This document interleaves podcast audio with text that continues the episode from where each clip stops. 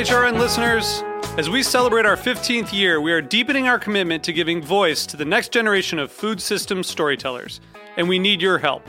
Our internship and fellowship programs help activate new possibilities for underrepresented and underestimated young people through experiential journalism, audio engineering, and production training.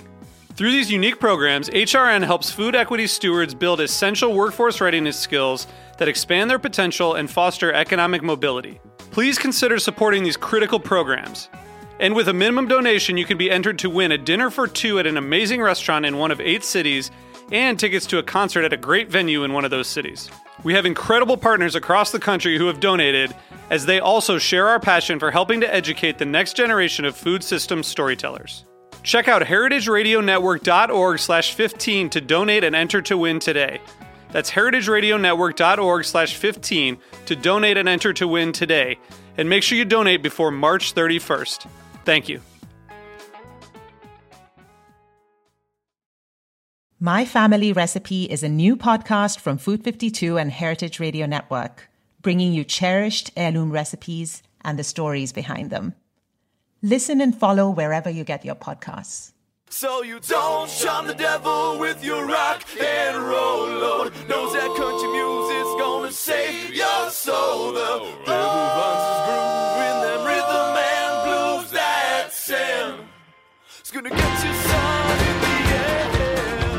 Welcome back to the Speakeasy. I'm Sother Teague. And I'm Greg Benson. Hey, buddy, just the two of us today. How's it going? Just the two of us. I know it's such it's an intimate show. You know, it's really nice. Uh, well, intimate but still spread out because we're still in the virtual studio, so we're not in studio together live. Uh, but you know, thanks to technology, we can keep on doing the show. Uh, Yeah, Pan- pandemic. Uh, you know, accoutrement are still with us. You know, some of the I, I, I we've talked about this before on the show. I kind of like the fact that we are in this virtual studio because it means we can talk to people from all over the world, like our friends in Dublin or Lima or New you know, Zealand or Peru? I mean, we've had or California with Damon, which is great. right? But Uh, uh, there was something in the the New York Times this past week. I don't know if you saw it about. Uh, there's a lot of pushback about formalizing and making permanent one aspect of the pandemic that apparently a lot of people really like, but a seemingly small group of people really don't, and that's outdoor dining. Oh, well, Greg, I hope you know that I'm among the small group. I don't like them at all. Really? Yeah, uh, I, I don't. Uh, there's not enough standardization on their build, and our sidewalks and streets, I feel, aren't ready for them. You know, when you go to say Miami, which has plenty of outdoor dining, it's uh, you're walking along the sidewalk, and then you know whichever direction uh, towards the restaurant, there's a lot of space, and that's where their outdoor is, and then you go into the restaurant. Here, as you're walking down the sidewalk, you're effectively walking through people's restaurants uh, because the you know the sidewalks are so small and we're doing the parklets in the street. Um, I think they're kind of unattractive. I mean, but that's the thing is they they are unattractive, and I think it's because there hasn't been, as you said, a lot of standardization. I'm surprised to hear you come out against this, considering the last time I went to visit you, you were literally building a hutch outside of Amor y Amargo, which I, I assume the guys working on it were not working for free. So, as someone with some money in this, I'm I'm a little surprised to hear that you know, even with skin in the game, you're against the whole thing. Yeah, I mean, believe me, it's uh, it has done a lot to help my business survive, um, and many businesses, I'm sure. Uh, however, I don't like it, and I never intended for it. You know, I didn't open a business that had an outdoor service. Um, we've had to adapt and overcome, uh, and I will be pretty happy to see my outdoors gone. Uh, and we're gonna we're gonna keep it till spring, um, and then we're gonna get rid of it. So, no more spritz by Amori and Margo, huh? Well, right now, actually, we're we're almost finished in remodeling the hutch, believe it or not, which is going to be turned into these cozy little cubbies, um, and we're redecorating Spritz, and now we're calling it Loja or Lodge by Amor y Amargo instead of long drinks that are effervescent using vermouth bitters and amaro. We're doing hot drinks using vermouth bitters and amaro, so Caldo Amari, um, and that's going to start. The plan was it was going to start today construction uh, then we said friday uh, and now it looks like it's going to be next friday. Um, construction construction construction. Yeah. Well, as the sunshiny aspect here on today's show, since we don't have Damon Sunshine Boelte here, I'm going to come out swinging and say I actually like these things, um, and I like them because you know, I mean, eating eating outside when it's nice is fun. Uh, it's about to suck outside for a while in New York City, but beyond that, I kind of enjoy them from like an architectural standpoint. Like they're kind of like building jewelry. Like you don't really get to choose what the building that you move your establishment into looks like, but these things are this really fun, interesting way for places to like personalize themselves. Like there's a place near me. It's a dive bar near me that's built like freaking bookshelves outside of it with actual real books. One of them is actually my favorite book. I picked it up and started reading it one time while I was waiting for somebody. And I think that's kind of nice and fun and I like them. Um, that said, the New York Times article that I referenced earlier um, did quote from a lot of people who share your curmudgeonly take on it, Sother, but not necessarily for the same reason. There was some really ama- there was this really amazing quote from one person who had this real pearl clutching thing of just like, I saw the first rat I have ever seen in my yard in 15 years of living in the Oh, West. Village. It was like, oh Jesus, You are clutching your pearls and lying. Stop! Uh, yeah, exactly. Four Stop rats to every presses. four rats to every human being in in New York, estimated, which probably means they're wrong. Uh, come on, lady. Yeah, those are the ones you can see. And also, I mean, it's just like, I'm sorry, you have a problem with your yard in Yeah. the West Village. Like, Yeah. oh no, someone bumped into my Jaguar on the street. Just like, I'm, Yeah. let me, let me pull out my sympathetic face. I think I left it in my backpack. Yeah. Well, everybody's got their views on these things. I think for me, the bigger problem, uh, the biggest problem with it, and I kind of agree with you, as time goes on, if people continue to do them, which by the way, they've been free from the city to, to operate outside on the parklets, you have to build your own thing, everything, of course, but you know, there's no cost to it. Starting next year, there'll be a cost. You'll, I think we'll see a lot of them go away immediately because of that. But also, if people want them, I think they will build, especially places that are new and just opening, they will build them nicer. Don't forget, I built mine uh, thinking this is only going to last a couple weeks, and then we had to keep building on it and keep building on it. And many people have done the same. Uh, you know, we we none of us thought this was going to last two years. Um, so I think that's what for me that's what gives them this kind of shanty town vibe. They don't seem very well organized or put together because we were all thinking just make something last for a couple weeks, and then okay, well now you got to add this because it's getting cold out, or now you got to add this because it's raining. You got to put a top on it or whatever. It just it's it's like the Winchester Mystery House.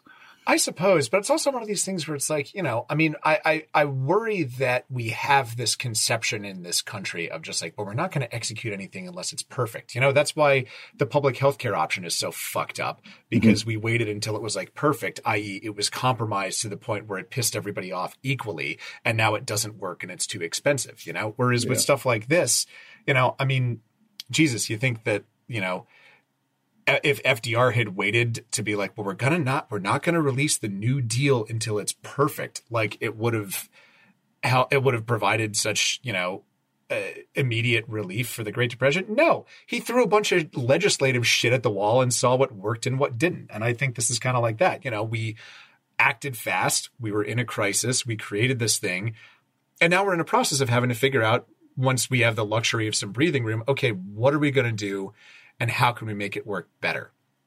And part of the rhetoric that bugged me about this piece is that there, there's always this sort of it played at this tension between like businesses versus the neighborhood. And Yeah. there was one uh, quote from a restaurateur whose name escapes me, unfortunately, but it was very smart. Who was like, "Look, I'm all for figuring out the right way to do these." He's like, "You think I want rats and trash all over the street too?" He's like, "No, I live here, I work here. Let's work together and find a way that we can that we can make it right." So I hope that that's the outcome that we get, and not you know take it down because I want my parking space back. Yeah, exactly. Uh, well, let's get That would be uh, that would be thievery of something that I think we all enjoy. And speaking of which, Sother, who do we have in the studio with us today? uh, today. Uh, we've got John McNulty, uh, owner of the new bar uh, Thieves uh, in in Williamsburg. John, welcome to the studio. Thank you. Thanks very much, Sother. Man, super glad to have you. Um, and you know, want to talk to you uh, about Thief, but I want to roll back the clock a little bit and talk about like uh, uh, you know your your career in this field and your time working with uh, with Swine and, and most notably the Cocktail Kingdom Hospitality Group. Uh, Mhm. So let's get into that a little bit. One did actually you- led one actually led to the other a little Sure. bit. Well, yeah, exactly. In the same location as Katana Kitten, right? Right. And Greg Greg was an investor in um swine. See, I had no, I, I didn't, I, yeah. Yeah. I didn't know that at all. That's pretty crazy. Um, yeah. Not that I like keep tabs on Greg Boehm's life, but I, I had no idea that he was um, uh, involved in swine.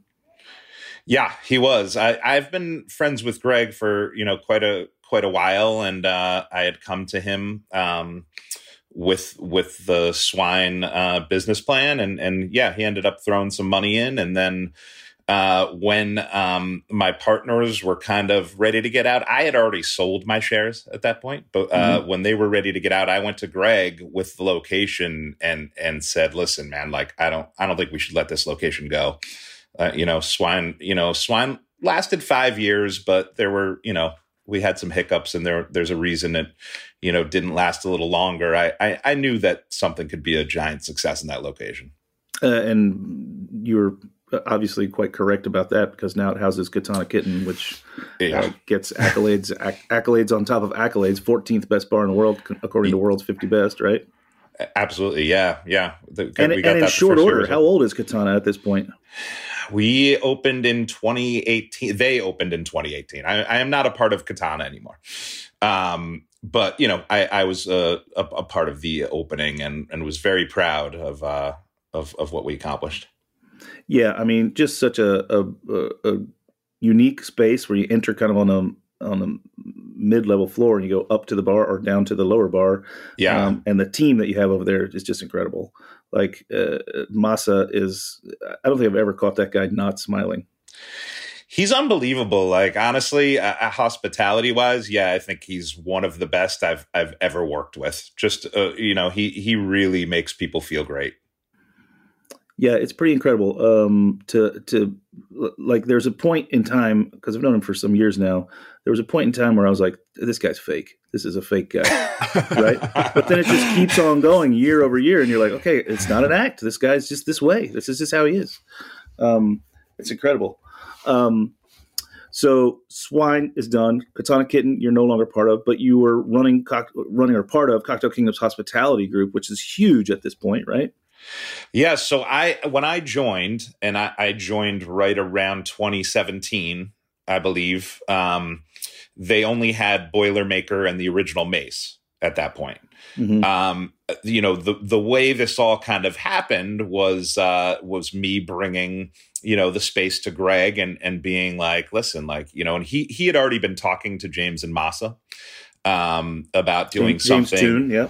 James Toon, exactly. Uh, they had a uh, they they had a concept in mind, and then yeah, like you know, o- over that next year, um, Katana Ki- Kitten came to life, and I kind of um, you know almost wrote myself a little bit of a job description for Cocktail Kingdom. Um, you know, talking to Greg uh, for a while, saying that you know, I, I- thought he could use kind of someone that was really focused on the hospitality side since he had some other projects he wanted to get off the ground. So that that's how my my career there started, and um, it was a lot of fun. I mean, so we went, you know, we did Katana Kitten, and then we went on to do existing conditions. Um, which unfortunately, you know, isn't there anymore, but houses the third iteration of Mace. Yeah, uh, which I still haven't gotten over to see that one. Um, I only got to see the second location a couple of times because you know, kind of the pandemic gets in the way of everything. right. Um, so I opened that one as well, um, and opened the cabinet with them, um, and also uh, did a remodel on on a Boilermaker. So it was a, a busy few years that I was with them. yeah, for sure. I mean, uh, Greg's uh, not known for sort of standing around and resting on his laurels. That's No. for sure. no, no, and I, you know, I'm kind of the same, uh, which is I think why we we get along so well. Um, you know, I was all about it. Like any anytime he had an idea, I'm like, let's do it. We can do it. So. Um, and you know you, you got to get over I, to, I- to I that. have that same. I have that same affliction. yeah, yeah, yeah, Uh, too too too much. Yes, yeah. Uh, I feel like I, I can carry any load. Just sure, one more thing. Why not? Let's do it. Yeah. Um, yeah. So I, I really, I, I- that, um, you know, it's funny because my background, you know, previous to Cocktail Kingdom was, was very restaurant focused. You know, I worked for Gabe Stulman and I, I worked for a bunch of really great restaurateurs in, in New York City. Cafe Luxembourg was my, my first job, you Oh, know, wow. moving into New York City. So it's, it's funny that it kind of transitioned me um, you know, I was always into bars, of course, and I was a beverage director um, for most of the restaurants that I worked for. So, um, but it did transition me into this mindset of uh, of of not really wanting to open another restaurant, you know, because Swine was pretty much a full on restaurant, and and I think that really turned turned me into into the uh, mindset of of let's you know let's do a bar. Yeah, and now you've uh, you've you've transitioned out of the Cocktail Kingdom family, and Right. you've opened your own bar, Thief.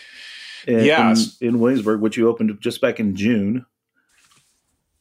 Correct. Um, you know, f- funny enough, uh, the whole thief thing came about by uh, one of Greg's friends coming to us uh, while I was still at Cocktail Kingdom. Excuse me. He was uh, looking for for some consultation on uh, turning um, a gelateria into maybe just a wine and beer bar to start um, over in the East Village and uh, that was kind of so so greg and i were going back and forth with it and we were you know bouncing ideas back and forth. And then it got to a point where i, I came up I, I actually came up with thief. Um, i uh, i showed greg kind of the you know the a, a brief kind of concept laid out. And um and then i was like you know would it make more sense if I did this on my own since it, it doesn't, you know, we, we weren't going to be able to get a full liquor license right away. The place didn't have an existing liquor license being a gelateria. And, uh, you know, I, I started thinking me with like kind of more of a beer and wine background. Um, you know, maybe this made more sense if I just kind of went on my own and did it. And, and Greg was like, do it. So that's where it was originally going to be last year. And I left Cocktail Kingdom in January to focus on it.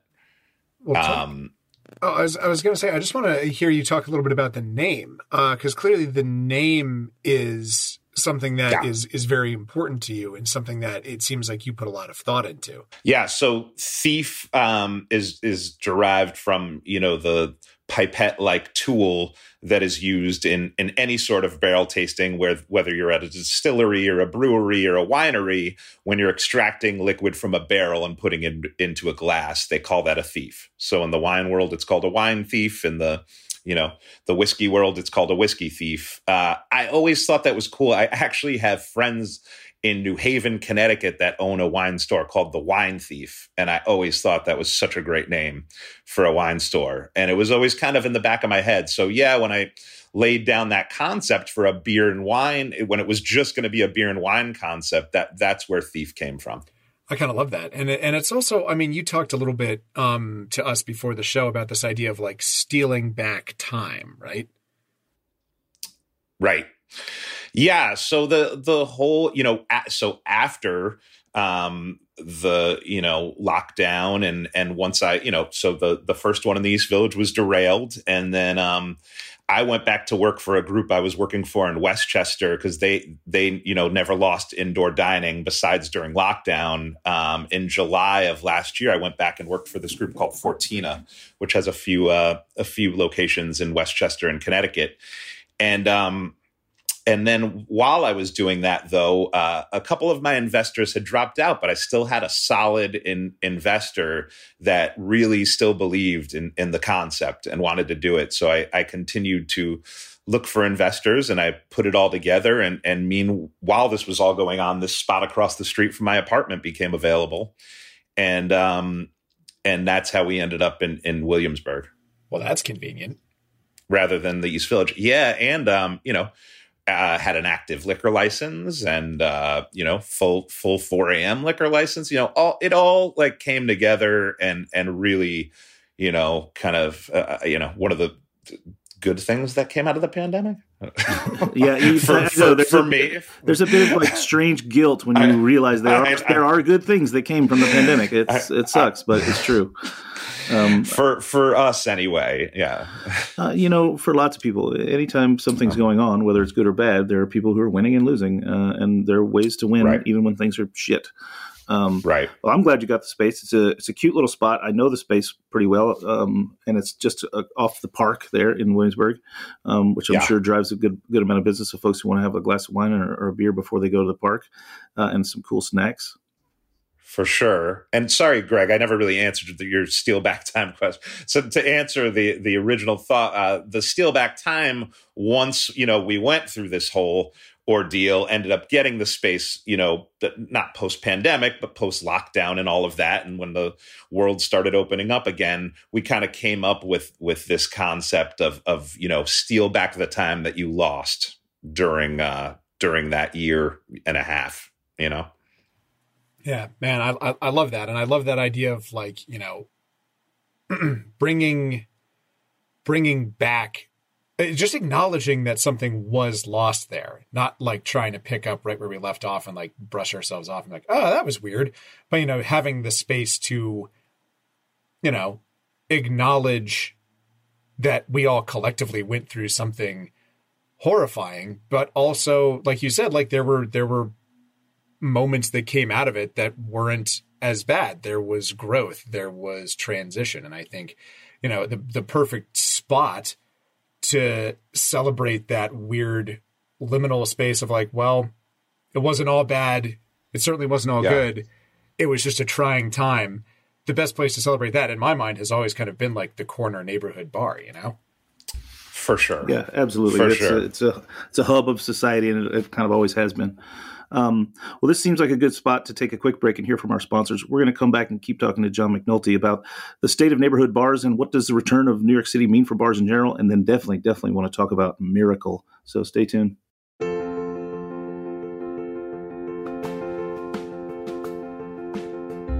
Good food is worth a thousand words. This is Arti Menon, and I'm delighted to share a new podcast with you My Family Recipe from Food 52 and Heritage Radio Network. Adapted from Food 52's much loved column of the same name, the My Family Recipe podcast will bring its pages to life. Each episode of My Family Recipe brings you a cherished heirloom recipe and the story behind it, from voices across the world of food. We'd open these tubs of dough and they would exhaust these incredible yeasty fumes, and it just smelled like nothing else. It was so intoxicating. I'll interview writers and chefs, parents and children about what's passed down along with the foods that we know and love. Chinese people aren't like born with a download on how to like velvet chicken. You know, like that's not something that just like comes to you. Listen and follow wherever you get your podcasts. And we are back. You were listening to the Speakeasy on Heritage Radio Network. Today we're talking with John McNulty from the newly christened Thief in Williamsburg, Brooklyn. And uh, before we went into the break, we were talking a little bit about neighborhood bars and what they mean to all of us, have always meant. But uh, we want to talk a little bit about what you, John, think the state of the neighborhood bar is, is right now, how that might have changed and where it might be going in the future after the really crappy two years that bars and restaurants have had across the world. I mean, I, I think that it was, um, you know, it's it's profoundly unfortunate some of the neighborhood bars we lost in this in this past, you know, year and a half, couple years. Um, I, I lost a couple of my favorite ones, um, a couple yeah. that I even, you know, had a part in opening. Um, and so, uh, you know, I it really meant a lot to me to be able to to open this place and um, you know uh, try to be a, you know the a neighborhood bar that that feels kind of normal. We we got really fortunate with the timing. We opened June 23rd so basically like a couple weeks after everything was kind of dropped you know all the restrictions were dropped. So we opened up as a normal bar with uh you know um we we we actually were were vax only um the in, the entire time, pretty much. Um, even before the mandate, um, we we kind of uh, we didn't do the mask thing, um, and and kind of just did the the vax only. But um, yeah, I I think the neighborhood bar right now is is definitely on an upswing from what I can see in in my neighborhood. Like all the bars around here that I like to go to seem to be thriving because people want to get that time back that they lost not being able to sit sit at that bar and, and enjoy the things that they enjoy about these places. Yeah, man. And I think it's it's it's one of those things, you know, I I think about this a lot about the last show so that, that you and I did in March of 2020. I think it was it would have been March 11th. It was with the crew from the Up and Up, and it was in the studio behind Roberta's. We met like normal. We had pizza, and I remember uh, I almost we were talking about the coronavirus at the start of it. we're like, oh, this is getting pretty scary because I think the night before, like the NBA had just called off the rest of its season. Yep. And I am so thankful that I didn't say what was on my mind then, which is like, look, neighborhood bars are going to be fine. Like, no matter what the crisis is, people are always going to want to have a place to go and drink and commiserate. And uh, who am I glad I kept that to myself until now? Um, but I, I, think, I think, you know, now it's sort of what we're talking about with John. It's a little bit of, you know, retroactively now that it's once again safe to go out to these places. It's it's true because that is the spot that you want you want that third place where you can congregate and commiserate and be around people who you know just by their geographical location next to you at the bar have something in common with you, you know? So, I mean, I don't know about you guys, but it was one of the things that I missed the most was being able to, you know, sit at a bar. You know, even when we started, you know, doing kind of these soft openings with indoor, um, you know, New York City still wasn't letting people actually right. sit at the bar, which is just really important to me. Um, you know, I was going back to kind of Connecticut and the places that were still allowing people right. to sit at bars, so I could sit at a bar. Right. So you at least had a little escape and a little pressure valve that you could release when needed. Right.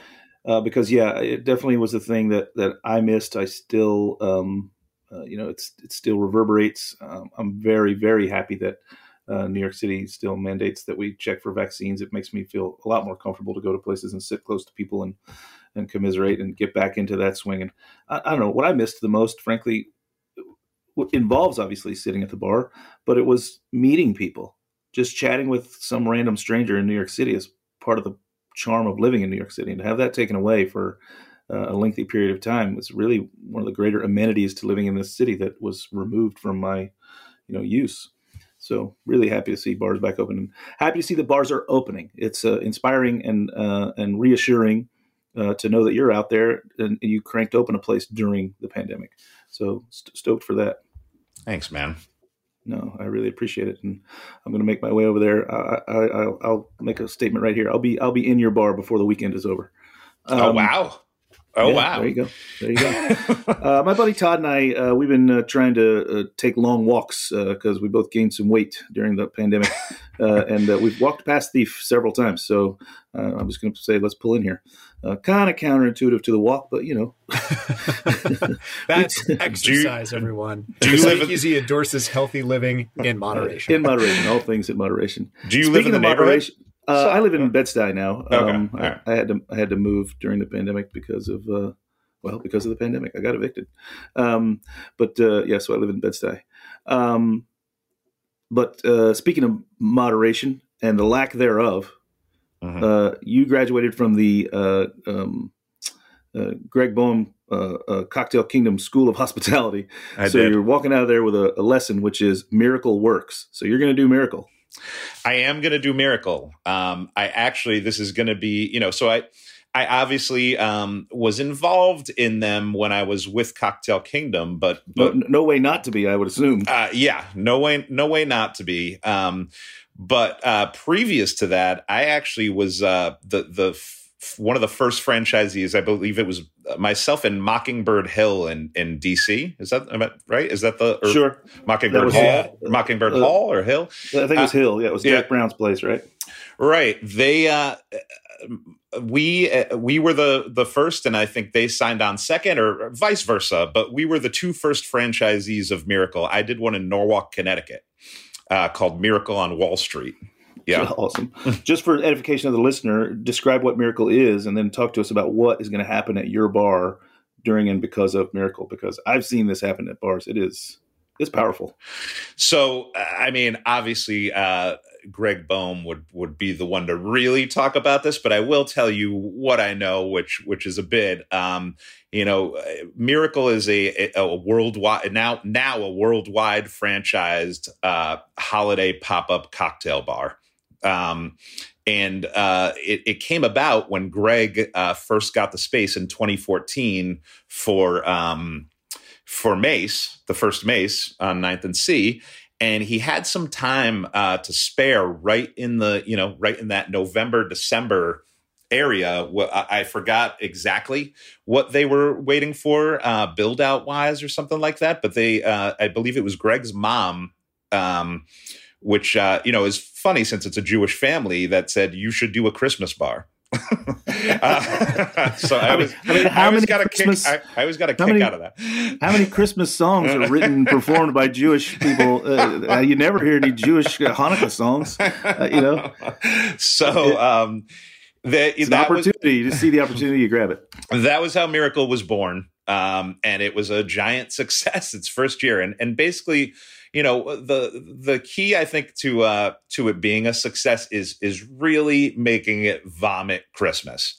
It's just over the top, kitschy, cheesy, old yeah. school kind of Christmas decorations, and and it, the the cheesier you get, um, I think the, the the more it works. In, sure, in I think uh, the the best ones that I've been to are the ones where you are not looking at a snow globe; you are inside the fucking yeah, snow globe. Oh yeah, you are looking out. That's a good analogy. Yeah, uh, yeah. So um, we did that first one in, in Norwalk, Connecticut, uh, and and that was a huge success. I, I couldn't believe it. Um, made a lot of my friends mad actually that were bar owners in the area that I just came in and took over the upstairs of an existing bar and we had a, a line around the corner for uh for about you know I only did it for 16 days that first time actually because I, I, signed on late um just kind of decided to do it uh but anyway this year at thief uh we will be doing miracle on union um which actually opens next Tuesday um, we we close this Sunday and uh, turn the entire place into a uh, yeah, putting you inside a snow globe. As Sother said, um, we're doing a little bit of a Grinch theme because uh, you know he was a thief. Um, I love it. So there's so there's going to be a little bit of a Grinch theme. We we we may or may not have an 11 foot inflatable Grinch that's going to be outside of the bar. Maybe not. It's actually 12 feet. yeah. Um, and yeah, we're we're super excited about it. My my head bartender and uh, a couple barbacks are as we speak over there uh, making these um, you know pretty intricate syrups. The thing about Miracle, I, I, gotta say, is the the cocktails are not just you know some cloyingly sweet you know uh, holiday cocktails that you might picture. They're they're super well balanced. Well, right. Uh, coming from the team that it comes from, the reputation has to stand, right? Exactly. So, you know, I, I, think that is another reason that, that people go and actually have the cocktails and are kind of, you know, a little bit blown away that the, the cocktails are as good as they are. Um, but I can attest, uh, we don't have a full kitchen, right? So these guys are over there with induction burners right now, making about, uh, I don't know, 12 different syrups that we need um, to to pull these cocktails off. Um, but uh, yeah, we're we're super stoked. I mean, I talk uh, to my good friend Laura Newman about doing Miracle down in Birmingham. Yeah, uh, she's been doing it. She she kind of did it the true Miracle way. She got a space. She was getting ready to open. She franchised into Miracle, did Miracle first, then love opened it. her bar. Right, which is kind of how the original oh, happened. I love it. Uh, and and she talks to me about uh, yeah, they fly people in. They bring in a team uh, of folks from all over the country, bartenders, and they put them up in in her house. She's got five bedrooms, so they can put them up, and they come in and they just do miracle, and they it's just a slaughterhouse. Um, and and people love it, and people wait in line to get in, and the drinks are delicious, and the team is excited, and I don't know, I, I just it, it gets me excited to talk about because I feel like it's such a crazy thing, which then makes me wonder if Miracle's doing so well why wouldn't you do a Halloween bar uh, for October? Why wouldn't you do a I don't know, fucking July Fourth bar in, says, in the summer. says the guy who opened up an occult bar in October. Hey, listen. Uh, well, uh, you know, a lot of people asked me that um, after I did the the miracle in Norwalk. They're like, "Why don't you do a Valentine's Day bar?" And, and my answer was like, who wants to celebrate Valentine's Day for a full month? I, I don't know. I, I don't know wanna do it for know, a day. mo- Oh, most people don't want to celebrate it the day, and you know, like it's same with like you know Easter, and you know they're like you could do it for every holiday. I really do think that Christmas and possibly Halloween you could get away with are the only holidays that anyone wants to celebrate for a full month. Well, Amor y Amargo uh, is, you know, the original space is 240 square feet, and uh, we've kicked around the idea each year, uh, jokingly, but you know, jokes jokes often lead to truths. Um, Mountain Sue's. Uh, we've we've kicked around we've kicked around the idea year over year of doing a, a you know sort of a Krampus bar uh, because we're all stirred drinks, all bitter Love it. drinks. We could we could easily do like this sort of anti-hero Christmas situation Yes. and you know but then we stop and say fuck it we're busy enough as it is when we when we did 12th Street Miracle, we had a we had a whole Krampus corner when uh, they did Miracle on 12th Street. Um, God, what I, I guess that would have been 2019. Um, Yeah, and they a, a whole like uh, wallpapered kind of Krampus area, which I I just think is super cool. Yeah.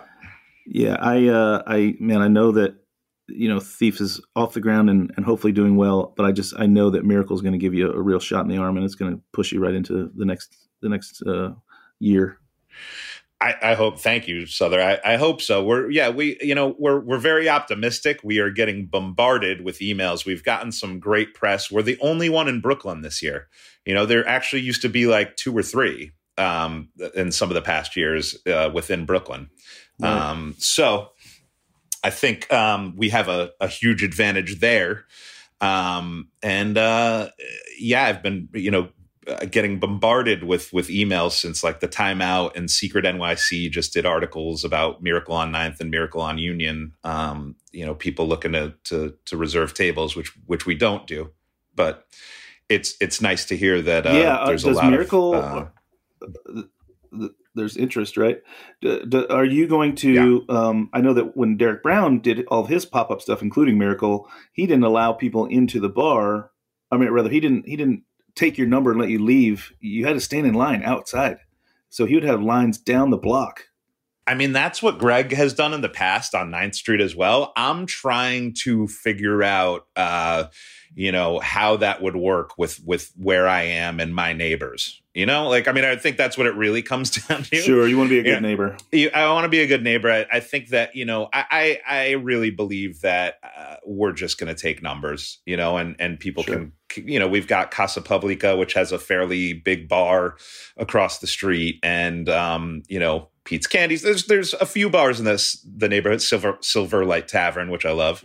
Love- Um, i love pete's candy store man that place is awesome and Pete's is awesome. Yeah, so there's there's places people can go and and hang, uh, and we'll just you know shoot them a text. I, I think that's the way we're going. I do love. I gotta say though, I do love the line. Th- the way the the line worked at Ninth, it, it was really cool. You know, and you we'd, we'd go out and talk to people while they were in line. You know, I I, I do kind of like that, but you know, it is it is winter, so. Yeah, I mean, there's there's something kind of charming about that. Well, not not about winter, fun Right, winter, but right. you know, there is there is something a little charming about the sort of the the camaraderie Yeah, of like, yeah, we're gonna wait in line for this. yeah, Uh, but I also, I don't know, I do wonder what what would happen to that. You know, as we're as we're asking people to stand in line again for a place for the first time since you know March of 2019, because you know people are like, well, you can take my phone number now. Like, why do I have to? Why do I have to do this endurance contest to prove that I like want to be inside of this bar? You know? right. I don't know. I think it's something to do with spectacle. You know, when when It- Greg, yeah. uh, sorry, when uh, Derek Brown did uh, Game of Thrones pop up, he spent over ten thousand dollars having the throne replicated, Right. and people stood in line. He told me for over four hours to get in, and then they'd stand in line for two or three hours to get in the chair and take a photo of themselves. Oh my god. So That's people are, people are willing. And he said it, it became a scene outside. You know, people getting Yeah. Chinese food and pizzas delivered, and Yeah. I think with the relaxed restrictions, uh, or at least the fact that you know people aren't really enforcing a lot of stuff right now, you might be able to get away with doing. I don't know if it's winter, it's, they're standing in line. You serve them some hot chocolate with some some some booze in it outside. Or, That ha- or it's a, it's a good crossed our thing we mind. still have all those outdoor dining hutches, right, fellas? oh, jeez. Ah, rats. don't I don't know if I ever told you this, other, but when I the when the first ever Miracle launched in DC, which I think was uh, other than yours, John, the first one outside of the original location. My Yeah. Roommate at the time was working at a place called All Souls, which if you're ever in DC, check it out. It's amazing. It's one of my favorite bars in the city, but it's around the corner from where Mockingbird Hill is. And he came back one day from work with like this this dazed look in his eyes, and I was like, "Dude, what happened?" He like, "Rough day at work." He's like, "I don't know, man. There's like some sort of pop up Christmas bar that opened up around the corner, and like people are waiting for like three hours to get in, and then they're coming to me, and they're like covered in candy canes, and I didn't know what to do. It was too much." that is funny. Yeah. Um, well, John, what uh, uh, you got uh, an Instagram? I'm trying to look it up right now. What is it? Thief BK. That's correct. Yes. T- so T H I E F B K is where you can follow along with what's going on at Thief, and I'm assuming you're going to have all. It's going to be all Miracle takeover on your Instagram as well. It will Oh, be. Look up. I'm looking at it now. Yeah, there's a countdown. yeah, yeah. We got the countdown going. I know a lot of bars that do Miracle and Sip and Santa that uh, have a have a separate Instagram account just for it. Uh, that it's nuts. It's funny, you know. I I was talking to my PR company yesterday about that. I, I was like, you know, why are we not doing a, a separate miracle one? And and their um, response was actually logical. Uh, it being our first year, um, we're deciding to like just keep keep all the focus on thief. Um, you know, to build that awareness, and then we'll take the holiday content down uh, once Miracle ends, and then next year we'll probably start a Miracle on Union. You know, God willing, that we're still Sure, here. the holiday, well, yeah, the holiday content that you generate here, you Yeah. can take it off of off We- of this one and put it on the other one. exactly. So I, I, I think I think it. that'll be the plan. Um, is that next year we will have our own, you know, Miracle on Union Instagram. We are going to have a Miracle on Union Google page, you know, so that when people. Google it, that it will it will pop up, and they can That's- and they can add pictures there. That's really smart.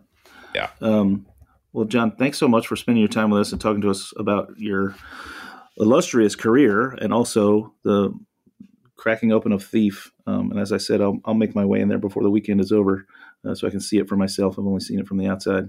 Oh, we look Yeah, forward. maybe I'll, maybe we I'll look take a nice long uh, constitutional over there as well. Uh, Yeah, join us, that would be that would be amazing. Yeah, Uh, get some get some fresh air, get some exercise. You know, We'd love to have you guys. perfect. Uh, well, John, thanks again for joining us and spending some time with us here on Speakeasy. Really appreciate your time and talking to us about everything you've got going on and looking forward to coming over and seeing the bar and encourage people to come over to see you as well. Uh, Miracle begins again on what day? November twenty third, so next Tuesday. Ah, my birthday. What? Um, yeah. We finally found out what day his birthday is, guys. Ah, shit. Edit that shit out of there, Matt. Edit that shit out. Uh, Everyone wish him a happy birthday on Instagram. He'll love it. Yeah. Uh, anyway, uh, I, I've got nothing left, Greg. If you if you want to take us out, Uh, well, sure. I just wanted to say one last thing. This is going to be our final show before Thanksgiving. So, for all of you that are traveling, uh, safe travels, whether you're with your family or your friends. Hope you're around uh, people that you love and appreciate you and fill your life with warmth and joy. And I also wanted to say uh, that since November is um, Indigenous Heritage Month, if you are concerned about you know the problematic legacy of thanksgiving and that particular piece of american mythmaking, uh, our guest from last week Chockie Tom has some really really great resources so that you can check out. And maybe uh, you know if you feel so moved on the fourth thursday of thanksgiving make a little donation to a organization of your choice. Maybe give a little bit back this time Yeah, that's that sounds brilliant, and Chockie's a great resource.